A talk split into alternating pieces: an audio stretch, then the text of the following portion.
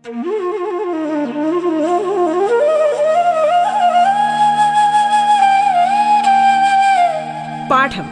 കേട്ടു പഠിക്കാൻ റേഡിയോ കേരളയിലൂടെ.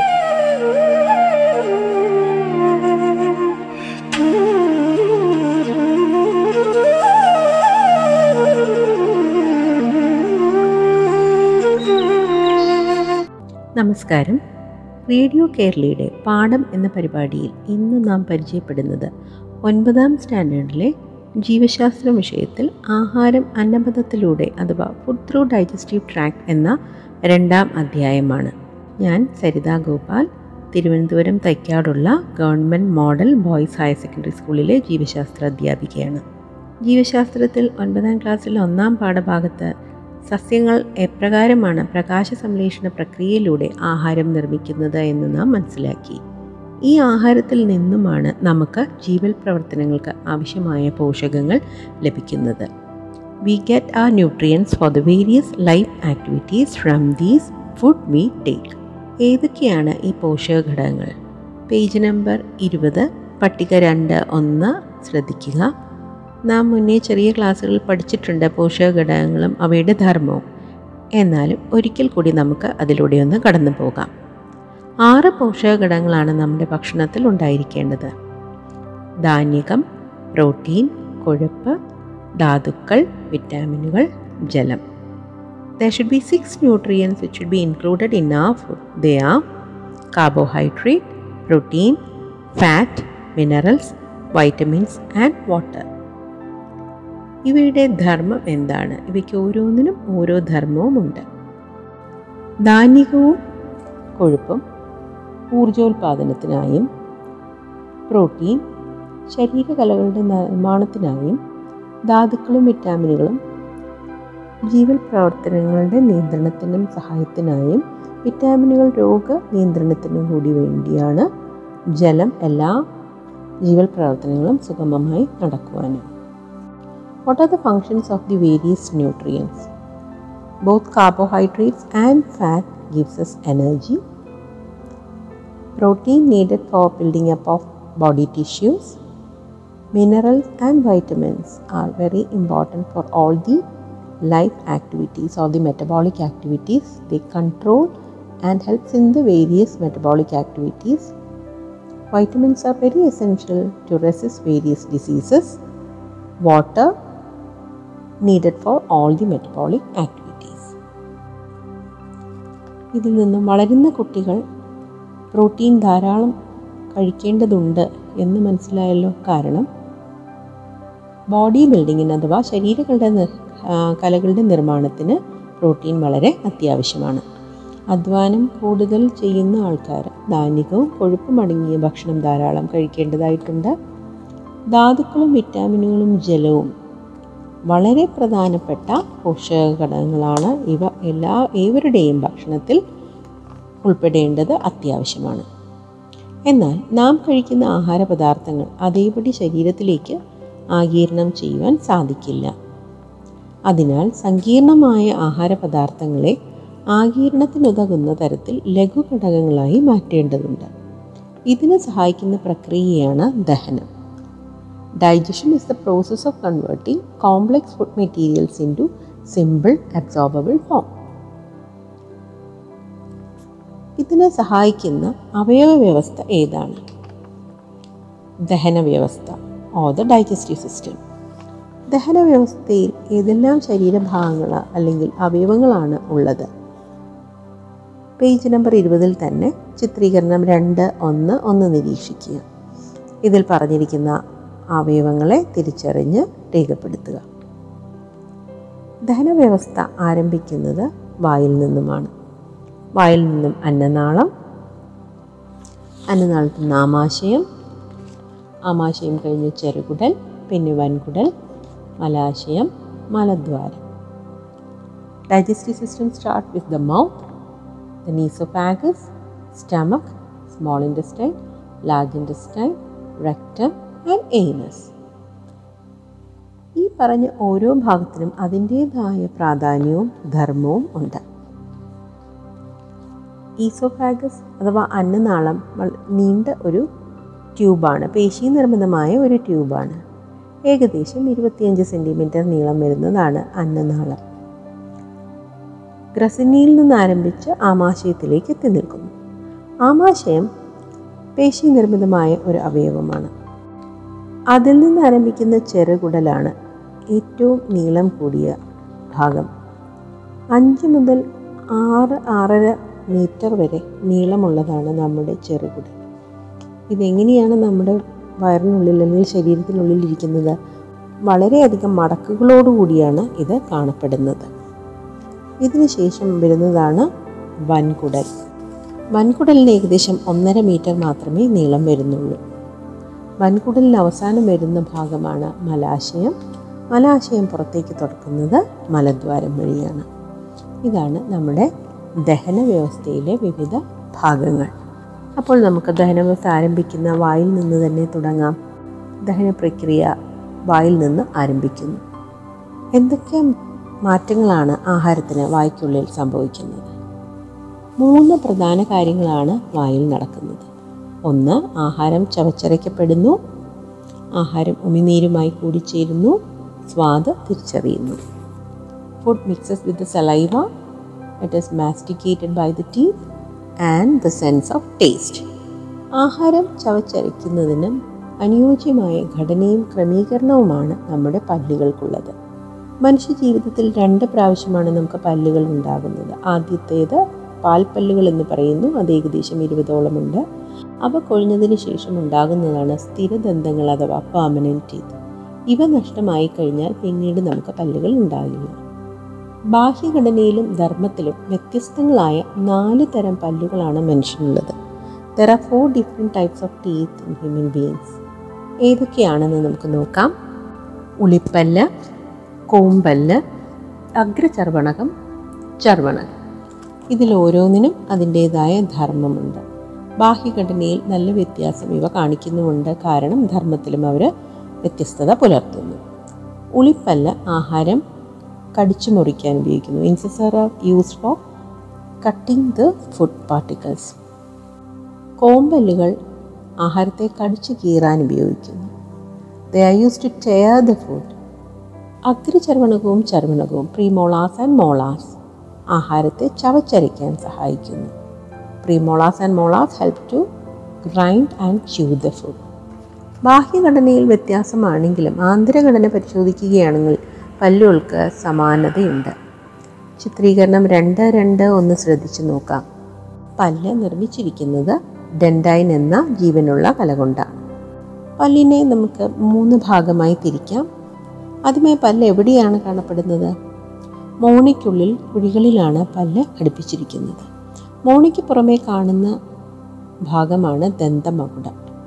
വെളുത്ത നിറത്തിലുള്ള ഇനാമിൽ എന്ന വസ്തു കൊണ്ടാണ് നിർമ്മിച്ചിരിക്കുന്നത്. ഏറ്റവും കടുപ്പമേറിയ ഒരു വസ്തുവാണ് ഇനാമൽ. പല്ല് നിർമ്മിച്ചിരിക്കുന്ന ഡെൻഡൈനാകട്ടെ ജീവനുള്ളതാണ്. എന്നാൽ ഇനാമൽ നിർജീവമാണ്. പല്ലിന്റെ മധ്യഭാഗത്ത് കാണുന്ന പൾപ്പ് ക്യാവിറ്റിയിൽ രക്തക്കുഴലുകളും ലിംഫ് വാഹികളും നാഡീതന്തുക്കളും കാണപ്പെടുന്നു.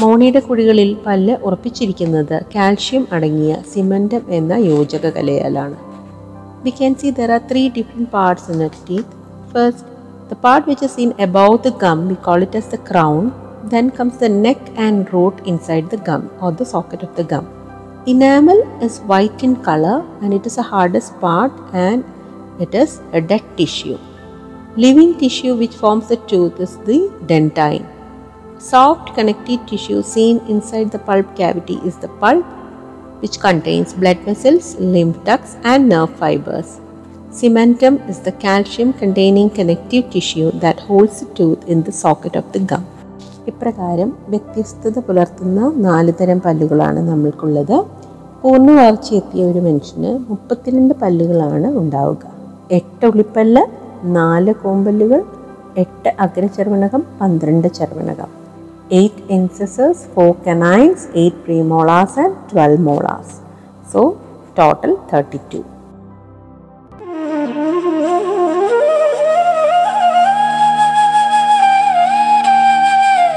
പാഠം കേട്ടു പഠിക്കാൻ റേഡിയോ കേരളയിലൂടെ.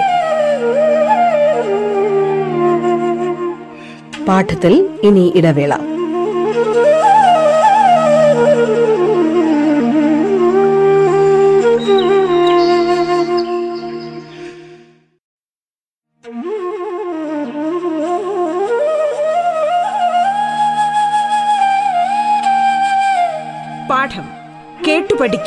റേഡിയോ കേരളയിലൂടെ. തുടർന്ന് കേൾക്കാം പാഠം.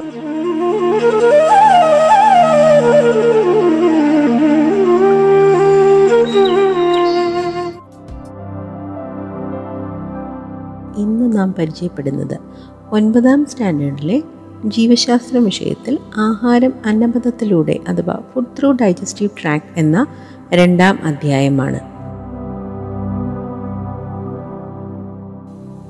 ദഹനപ്രക്രിയയിൽ നാവിന്റെ അത് അഥവാ നാക്കിന്റെ പങ്ക് എന്താണ് എന്ന് നമുക്ക് പരിശോധിക്കാം. ഭക്ഷണത്തെ ഉമിനീരുമായി കൂട്ടിക്കലർത്തുന്നതിനും പല്ലുകൾക്ക് ആഹാരം ചവച്ചരിക്കുന്നതിനുമായി നാവാണ് സഹായിക്കുന്നത്. കൂടാതെ നാക്കിലുള്ള സ്വാദമുകുളങ്ങൾ സ്വാദ് തിരിച്ചറിയുവാൻ നമ്മെ സഹായിക്കുന്നു. അപ്പോൾ ഇത്രയും പ്രധാനപ്പെട്ട ധർമ്മങ്ങൾ നിർവഹിക്കുന്ന പല്ലിനെയും നാവിനെയും മറ്റും സംരക്ഷിക്കേണ്ടത് അത്യാവശ്യമാണ്. ഓരോ പ്രാവശ്യവും നമ്മൾ ഭക്ഷണം കഴിയുമ്പോൾ വായ ശുചിയാക്കേണ്ട പ്രാധ ശുചിയാക്കേണ്ടതിന്റെ പ്രാധാന്യം മനസ്സിലായല്ലോ? ദിവസേന രണ്ടു നേരം നമ്മൾ പല്ല ബ്രഷ് ചെയ്യാൻ മറക്കരുത്. രാവിലെ ഉറക്കമുണർന്ന ഉടനെയും അതുപോലെ രാത്രി അത്താഴത്തിന് ശേഷം ഉറങ്ങാൻ പോകുന്നതിന് മുന്നും പല്ല് ബ്രഷ് ചെയ്യേണ്ടതാണ്. അല്ല എങ്കിൽ ഭക്ഷണത്തിന്റെ അവശിഷ്ടങ്ങൾ പല്ലിനിടയിൽ കുഞ്ഞി ബാക്ടീരിയ പ്രവർത്തനം മൂലം പല്ലുകൾ കേടുവരും. ഇനി നമ്മൾ നോക്കുന്നത് ഉമിനീരിന്റെ പങ്കിനെക്കുറിച്ചാണ്. ദഹന പ്രക്രിയയിൽ ഉമിനീരിനുള്ള പങ്ക് എന്താണ്? നമ്മുടെ വായിൽ അനേകം ചെറിയ ചെറിയ ഉമിനീർ ഗ്രന്ഥികളുണ്ടെങ്കിലും പ്രധാനമായും മൂന്ന് ജോഡി വലിയ ഉമിനീർ ഗ്രന്ഥികളെ കുറിച്ചാണ് നാം ഇവിടെ പറയുന്നത്. ഈ ഗ്രന്ഥികളിൽ നിന്നും വരുന്ന ഉമിനീര് ഉമിനീരിനുള്ളിൽ മൂന്ന് ഘടകങ്ങളാണുള്ളത്. ശ്ലേഷ്മം സലൈവറി അമിലേസ് ലൈസോസൈം. ഇതിൽ സലൈവറി അമിലേസും ലൈസോസൈമും രാസാഗ്നികളാണ്. ശ്ലേഷ്മം ആഹാരത്തെ വഴുവഴുപ്പുള്ളതാക്കി തീർക്കാൻ സഹായിക്കുന്നു. എന്തിനു വേണ്ടി? വിഴുങ്ങുവാൻ എളുപ്പത്തിനു വേണ്ടി.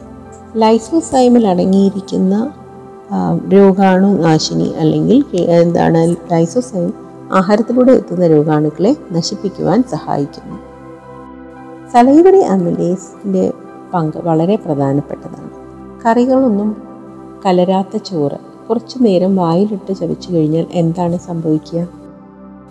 ചെറിയൊരു മധുരം അനുഭവപ്പെടാറില്ലേ? ഇത് എന്തുകൊണ്ടാണ്? ചോറിൽ അടങ്ങിയിരിക്കുന്ന അന്നജത്തെ സലൈവറി അമിലേസ് ഭാഗികമായി മാൾട്ടോസ് എന്ന പഞ്ചസാരയാക്കി മാറ്റുന്നു. അതിനാലാണ് ആ മധുരം. വായിൽ ഭക്ഷണത്തിന് ഇത്രയും മാറ്റങ്ങളാണ് സംഭവിക്കുന്നത്. പല്ലതിനെ ചവച്ചരിക്കാൻ സഹായിക്കുന്നു. ചവച്ചരിക്കുമ്പോൾ വലിയ കണികകൾ ചെറുതായി മാറുന്നു.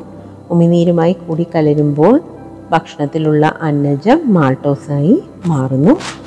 രോഗാണുക്കളും നശിക്കുന്നു. ലൈസോസയും രോഗാണുക്കളെ നശിപ്പിക്കുന്നു.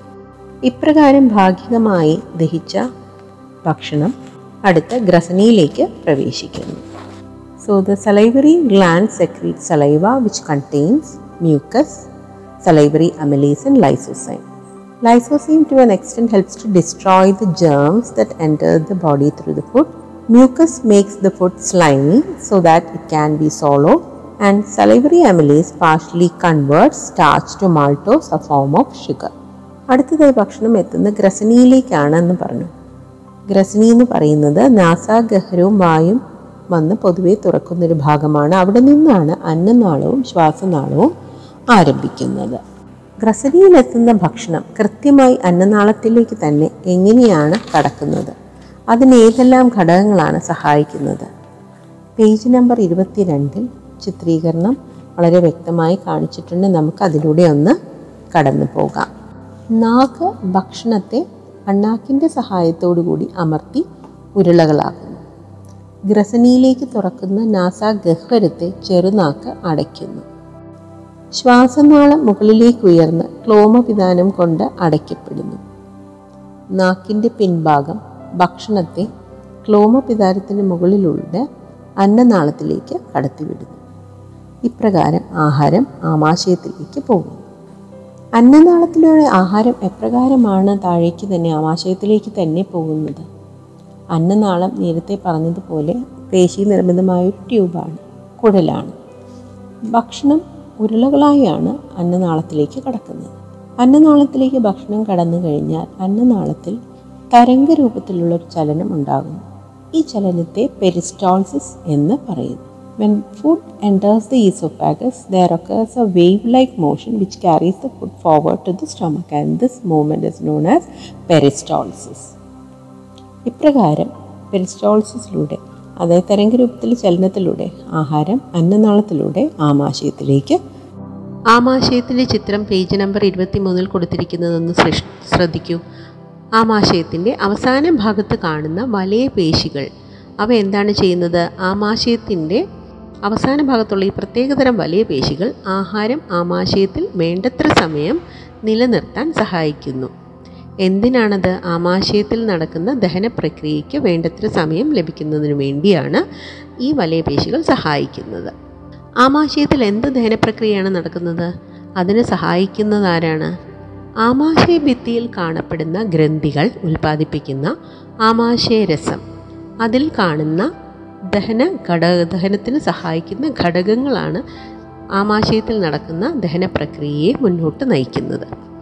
ഏതൊക്കെ ഘടകങ്ങളാണ് ആമാശയ രസത്തിൽ കാണപ്പെടുന്നത്? പേജ് നമ്പർ ഇരുപത്തിനാല് ശ്രദ്ധിക്കൂ. ചിത്രീകരണം രണ്ട് നാല്. ആമാശയ രസത്തിലെ ഘടകങ്ങളും അവയുടെ ധർമ്മവും നമുക്കൊന്ന് നോക്കാം. നാല് ഘടകങ്ങളാണ് അവിടെ കാണപ്പെടുന്നത്. ഒന്നാമതായി പെപ്സിൻ രണ്ട് ഗ്യാസ്ട്രിക് ലിപ്പേസ് മൂന്ന് ഹൈഡ്രോക്ലോറിക് ആസിഡ് നാല് ശ്ലേഷ്മം. അതായത് രണ്ട് എൻസൈമുകളും കൂടാതെ ഹൈഡ്രോക്ലോറിക് ആസിഡും ശ്ലേഷ്മവും. There are four factors seen in the digestive juice called gastric juice which are they?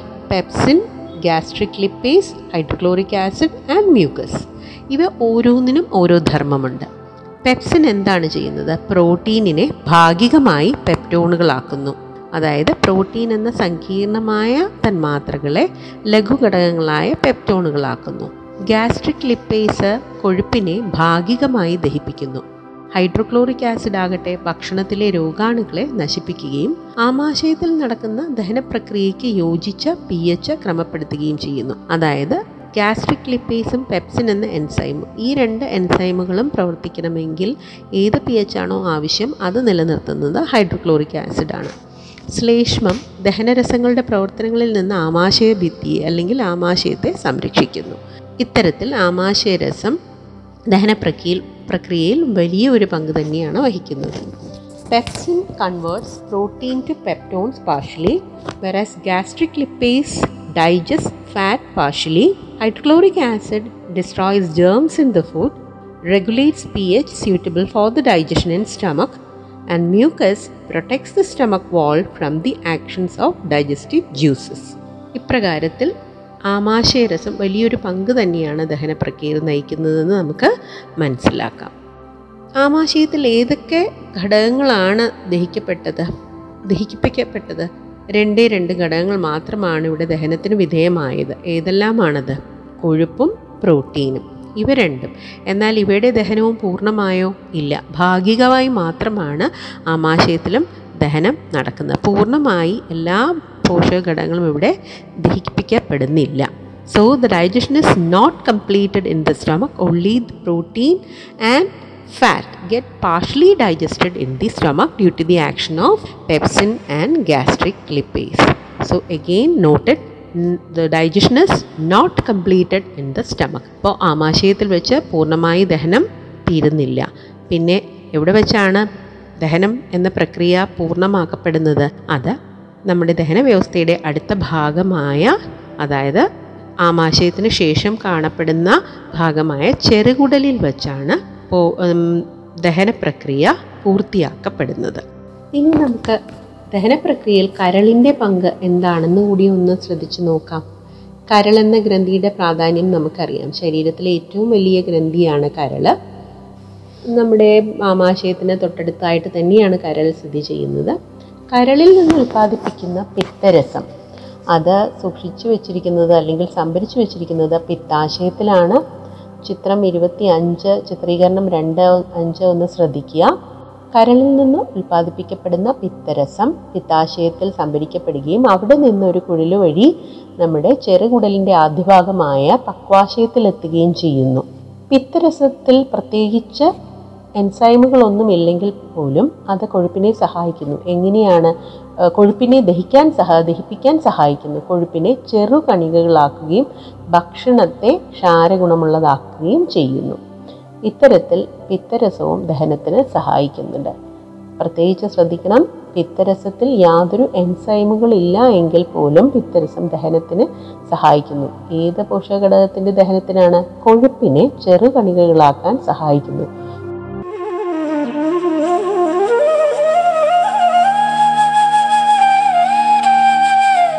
പാഠം കേട്ടു പഠിക്കാൻ റേഡിയോ കേരളയിലൂടെ. പാഠത്തിന്റെ ഇന്നത്തെ അധ്യായം പൂർണമാകുന്നു. ഇനി അടുത്ത ദിവസം കേൾക്കാം. നമസ്കാരം.